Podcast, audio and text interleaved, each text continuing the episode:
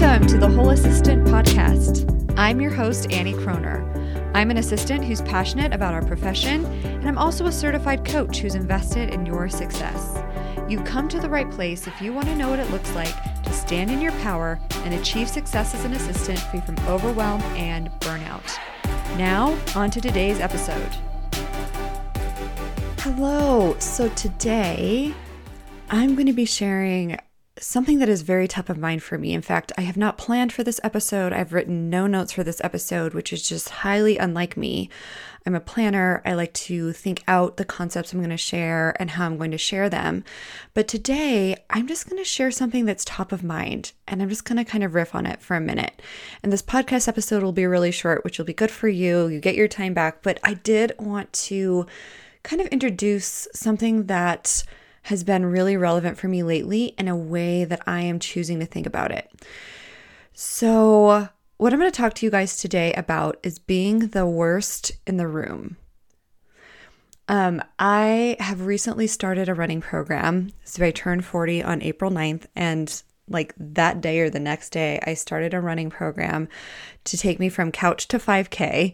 And I have done these programs in the past. Um, I really haven't been focusing on fitness levels since I had my babies back in 2019. I had my first child in 2019, my second one last year in 2022. And I just have not had a whole lot of bandwidth to exercise or to put a lot of focus into fitness. And this year, I made it my goal to really focus on health and fitness and to really up my game in those ways. And so I've been running. I've also been going to yoga regularly, which has been awesome. But I had an experience yesterday that made me chuckle. So I'm in this room at yoga, and it's not uncommon for me to be one of the worst in the room because I'm still gaining my confidence when it comes to yoga. I'm still learning how my body likes to move and how to conceive of doing certain poses and all the things, right? I'm just in process. And yesterday, I walked into the class and there was a new instructor or an instructor that I was unfamiliar with. So I went at a time that I'm normally don't go to yoga. Uh, there's a specific time of day that I like to go to yoga because the classes are not as full and my yoga studio is really popular and really like inexpensive so there's just a lot of people that come and so I went to a class at a time that I normally don't attend and the instructor was a bit insane. She she was having everyone do all these really advanced poses, like just really advanced, and to the point where like I don't even know how I'm going to get my body into that position. Like, how do I even conceive to even wrap my head around getting into the pose, right? So some of the poses I just couldn't I just couldn't even like my could not wrap my brain around how to do, let alone give it a shot. Um, and I am one who will just try. I'll try anything, I'll give it a shot. But yesterday, like I was for sure the worst in the room like hands down for sure 100% the worst in the room. I've never been in a yoga class that was so advanced and did so many advanced poses. And I looked at the description later just to make sure I didn't miss anything. I'm like, did I miss something? Like, I thought this was for all levels. And no, in the description it says this class is for all levels. But I like the instructor in some ways because she just really pushed everyone to consider these more advanced poses. And at one point during the class, I, I had to chuckle. And to be honest, like I went into the class just kind of having like a down day. I was just not really feeling the day, not really feeling being there, not really feeling, you know, engagement or anything like that with my day. I really just wanted to go home and lay on the couch and watch Netflix all day. And so I'm in this room, and the instructor also is really bubbly, which is just also super annoying. She's super high energy, super bubbly, super like had like just a lot of energy. It was not like a Zen energy, right? So in this space with this person that I'm not aligned with at the moment and not connecting with, and we're doing these poses that are really, really hard. And after the class, I'm leaving, I'm getting my stuff, and there was this guy out front, and he looked at me and he's like, That class was something. And I said, I was by far the worst in the class. and he actually commented that he thought he was the worst in the class. And I said, it just kind of came out of me. I said, you know what though? I'm okay being the worst in the class because when you're the worst in the class, you have the most um, possibility for improvement. Like there's most potential for improvement when you're the worst in the class. And this got me thinking about us in our roles as EAs and us in our roles whenever we're trying something new or we're branching out or we're doing something different. And it's okay to be the worst in the room because you have the most potential for growth, the most opportunity for improvement. And so I see often a lot of assistants wanting to fix themselves and wanting to fix these aspects about themselves and wanting to improve from this place of like not enoughness. And I just want to encourage you that you are enough and that being the worst in the room is not the worst thing you what I feel the worst thing is in the room is this pride.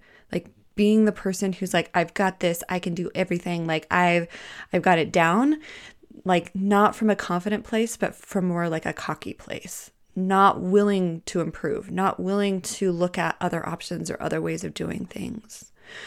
So, this is my encouragement for you guys today. It is okay to be the worst in the room. 100% okay. And by being the worst in the room and challenging yourself, you can make exponential improvement and you can have exponential growth.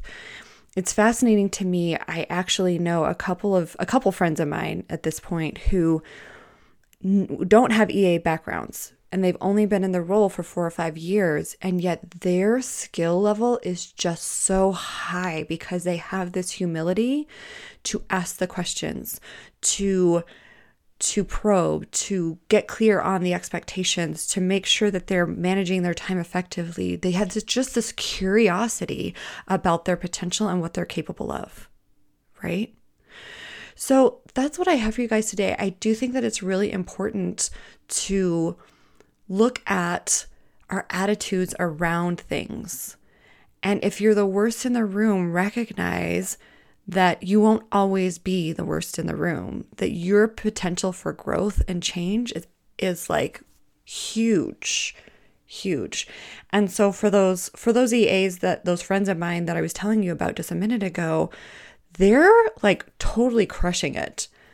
They have really I, I feel like they are top of their game, top of their class executive assistants really have good heads on their shoulders, know what they're doing now, and they still show up with humility and they still show up with the understanding that they may not know everything, that there may be a better way to approach things, that there may be a better way to do things.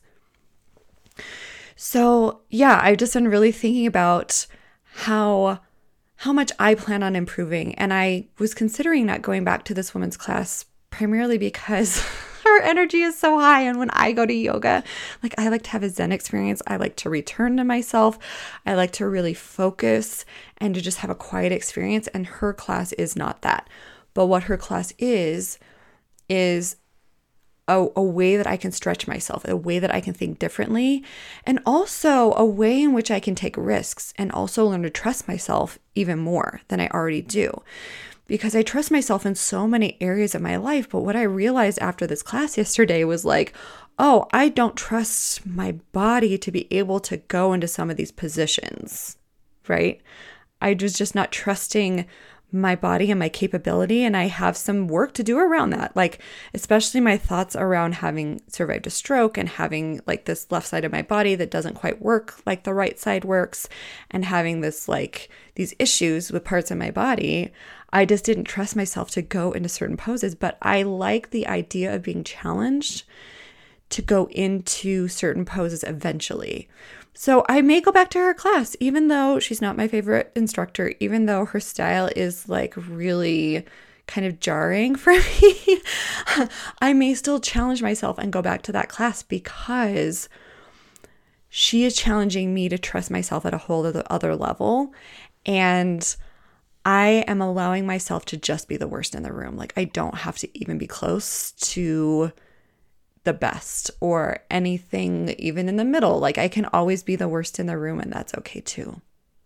So, that is what I have for you guys today. I know it's just kind of amusing that I had, and it's not really a lesson where I break down steps like I normally do, but I felt like it was valuable. And I feel like this episode can help a lot of us to really unpack and see the value in letting go of our perfectionism and letting go of those pieces of us that want to be the best all the time and to really embrace the value of being the worst in the room.